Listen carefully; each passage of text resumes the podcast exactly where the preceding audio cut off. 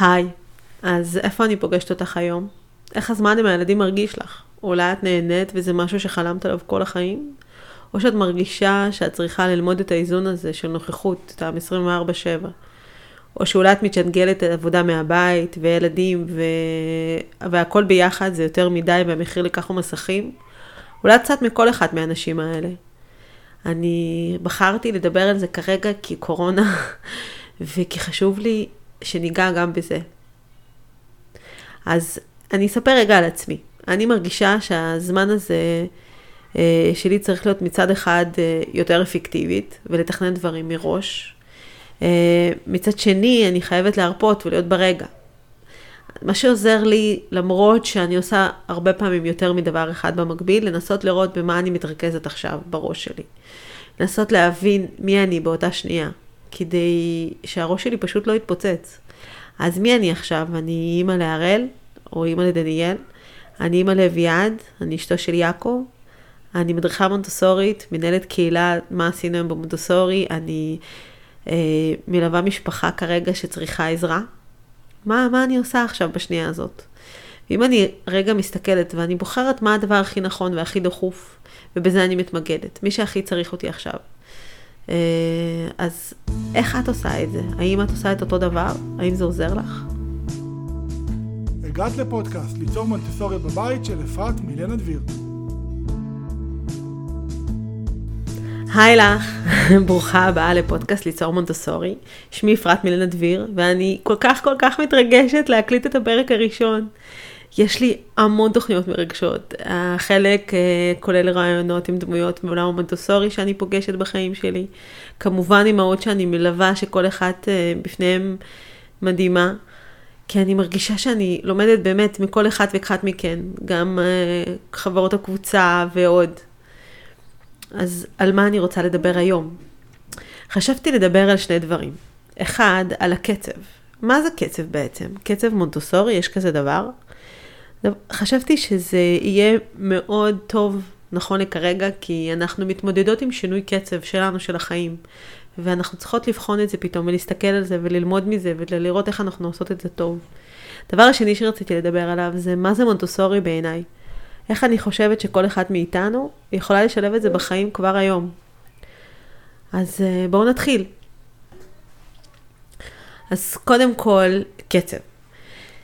רציתי אה, לספר על התקופה הזאת אה, מהנקודת מבט שלי.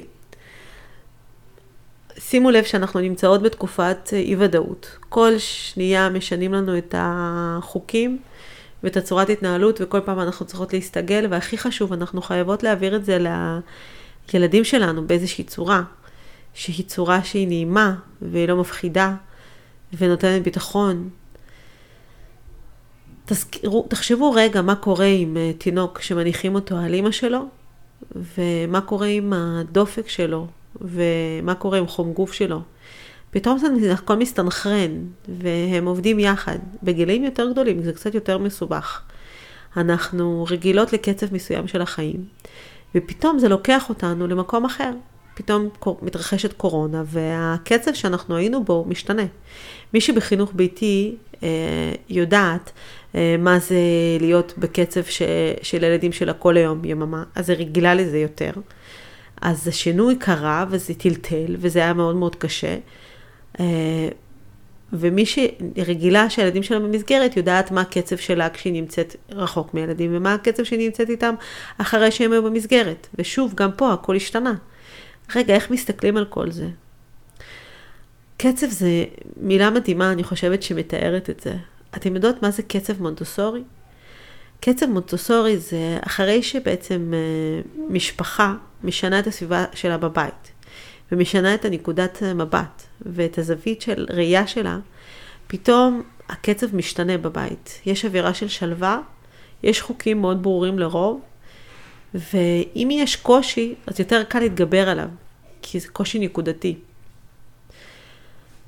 קצב זה משהו שלומדים לזהות אותו פשוט על ידי הרעש שפתאום נוצר בבית. פתאום יש רעש יותר חזק, אנשים מדברים בקול קצת יותר גבוה. במקום רכ, אה, רכש של אה, עבודה או של שמחה וצחוק אה, והכל בטון רגול, רגיל ונעים, פתאום הטונים נהיים עצבנים ולא נעימים. תחשבו מה משפיע על הקצב שלנו כרגע. הלחץ, החדשות, הגזרות החדשות של קורונה, שמותר לצאת, אסור לצאת, לאן מותר לצאת. תחשבו לרגע על איך אנחנו אומרות את זה לילדים שלנו.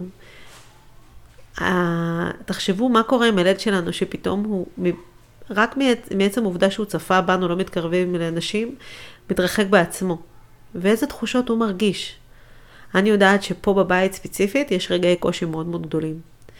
של אה, לחץ ושל אה, אי נעימות, ומצד שני, אני לוקחת את הזמן הזה ואני פתאום מייצרת מקומות יותר נעימים בבית, לבילוי.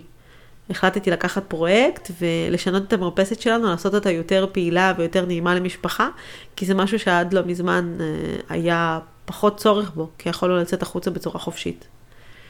אז מה אתם עשיתם בתקופה הזאת, מאז שהתחילה הקורונה? לאן זה לקח אתכן? אני ממש אשמח לתשובה לשאלות האלה, אם אתן רוצות להעלות את זה, או בקבוצת פייסבוק מה עשינו היום במונטסורי, או לשלוח לי בדף ליצור מונטסורי בבית, אני כמובן אעלה קישורים לתיאור של הפרק. אז אחרי שדיברנו על הקצב, בואו נדבר מה זה מונטסורי בעיניי. אני חושבת שלקח לי זמן להגיע לזה, המון המון שנים. אני יכולה לספר שהילדים שלי היו קטונים הגדולים, שהם כרגע בני 15. אני לא ידעתי מה זה מונטסורי ולא שמעתי על כך, אני ידעתי אה, מה זה לחנך את הילדים בגישה יותר אה, מסורתית נאמר. אה, משחקים חופשיים. אנחנו חיים בעידן שמצד אחד יש המון המון גישה למשחקים, אה, ויש המון המון שפע. מצד שני אנחנו אני בכל אופן, לא ידעתי איך למתן את זה ולווסת את זה, והגעתי למצב של חדר משחקים מאוד מאוד גדול, מפוצץ. בנוסף לכך שאני לא ידעתי להיות בן אדם מסודר ומאורגן, מה שקרה זה שהייתי נכנסת לחדר משחקים, והייתי פשוט רוצה לצאת אחורה פנה. אז מונטסורי בשבילי, כרגע, מתבטא בזה שהחדר של אביעד הוא לא מרטה לי את התחושה הזאת, להפך, זה החדר שהכי כיף להיות בו בבית. אז בעצם בוא נפשט את זה. בנטוסורי בשבילי זה חלל שמותאם בשבילי במיוחד. ודוגמה, כמו בבית מלון, אתן, תדמייני שאת קם בבוקר ואת יוצאת מהחדר ואת נגיד יורדת במעלית והכל מאוד ברור, יש שלטים מאוד ברורים לאן ללכת ומה לעשות, ואת יודעת כל הזמן איפה את נמצאת ומה מצפה לך. את נכנסת לחלל של חדר האוכל, מישהו פוגש אותך, אומר לך, היי, שלום, הנה, תראי, יש לך פה את ה... זה הבופה, פה הצלחות וה... והסכו"ם, או לפעמים אין אף אחד שפוגש. יש פשוט הדברים כל כך ברורים כי הם מונחים בצורה מאוד מאוד מזמינה ונעימה. יש לך שם את המפיות ואת הכפות שבגודל שמתאים לך ואת הכוסות והכל נגיש וברור ואת יכולה להכין לעצמך את כל מה שאת צריכה. את לא צריכה שמישהו יעשה בשבילך משהו, את לא תלויה באף אחד. תחשבי איזה תחושה משחררת ונעימה הזאת. זה, זה מונטסורי, שהילד מרגיש לאורך כל הזמן שהוא יכול לעשות לבד עבור עצמו, ושהוא לא תלוי באף אחד. אם נחבר את זה לרגע הקורונה ולחוסר ודאות שאנחנו נמצאות בה כרגע, זה ממש, ממש, דוג, זו דוגמה מעולה להבין איך הרבה פעמים הילד שלנו מרגיש ביממה. איך הוא שרוי בכל התקופה הזאת של חוסר ודאות, כי הוא לא יודע מה אנחנו מתכננים עבורו היום. הוא לא יודע מה מצפים ממנו הרבה פעמים, ופתאום מנחיתים מעליו דברים. אז מונטוסורי זה בהירות, אה, זו התמצאות במרחב, זה מרחב שהוא מתאים בצורה מדויקת לילד שלנו, ולנו כמובן. זה אבל תיאום ציפיות מראש, התרמה. זאת אומרת, הכינו אותי והסבירו לי מה יהיה ואיך יהיה, כדי שאני אדע בדיוק מה, מה מצפה לי. מונטסורי עבורי זה הרבה הרבה לפני תרגילים ומדפים עם uh, למידה, כמו שפה וחשבון, זה קודם כל כבוד. נטול אשמה, ושיח שהוא פשוט מרגש. לרדת לגובה העיניים של הילד ולשאול אותו מה הוא רוצה, זה המון בעיניי. אז כבר היום, בעיניי, תגידי לי את, אם את יכולה לעשות את זה, פשוט לרדת לגובה העיניים של הילד שלך ולדבר איתו בשיח שהוא שיח מכבד, כמו שהיית מדברת עם אה, בן אדם מבוגר, עם כבוד ובלי אשמה, ופשוט אה, לצחוק ולשמוח וליהנות מהרגע. אז מה עושים שיש קרייסיס? שמשהו נשבר או שיש קושי? עוצרים רגע וחושבים, איך הייתי מתנהגת מול מישהו שאני מאוד מכבדת אותו, והדעה שלו חשובה לי, ואני מאוד רוצה להעביר מסר ברור ולא לפגוע ברגשותיו. זאת התנהלות היומיומית עם הילדים שלנו. מה שאני מדברת עליו זו ציפייה ענקית. אני לא מצפה שתעשי את זה כבר היום. אני יכולה להגיד שזה חתיכת תהליך שאני בעצמי עברתי, ואני כן מאמינה שכל אחד מאיתנו, היא עושה איזושהי עבודה כלפי עצמה. אז גם אם תשני אחוז ממה שאת עושה כרגע, זה המון. אני רוצה להגיד עוד משהו, שגם אני כל יום ביומו עושה עבודה. אני לפעמים uh, מרימה קול כי אני כבר לא יכולה יותר, ואני כמובן מרגישה מבואסת אחר כך. יחד עם זאת אני עושה תהליך. אני בוחנת מה היה שם ומה קרה, ואיך אני יכולה לשפר את זה עבור עצמי קודם כל, כדי להיות מלאה באנרגיות ושמחה, וכדי להכיל את הקושי של אחרים וגם של עצמי ולא לצאת מהכלים. האם זה פשוט? לא. חשוב לציין שזה משהו, אחד הדברים החשובים שמריה מונטסורי מדברת עליהם, שהשינוי הוא קודם כל של המבוגר. ואחר כך, אחרי שאנחנו משנים את עצמנו, אנחנו יכולים לעשות שינוי גם לילדים שלנו. לסיכום, אה, דיברנו היום על אה, קצב, על משמעות, על כבוד, אה, על שיח שהוא נטול אשמה, ודיברנו על מה זה מונטוסורי. מונטוסורי זה פשוט אהבה, לא רק כלפי עצמי, אלא גם כלפי הילדים שלי.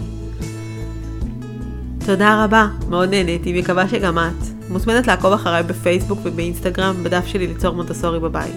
כמובן, אני מזמינה אותך לקהילה מה עשינו היום במונטסורי, קהילת פייסבוק שאני כל כך גאה בה ומאפשרת את התחושה ביחד והמון המון ידע. כדי לקבל אינפורמציה לליוויים שלי בקבוצה או בפרטי, מוזמנת לשלוח לי הודעה בליצור מונטסורי בבית.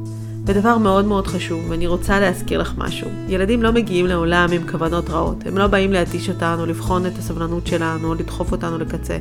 הם באים אלינו עם צורך לאהבה, חיבור ושייכות. ציטוט קטן של רבקה הנאיש. אז אנחנו נתראה בפודקאסט הבא. ביי!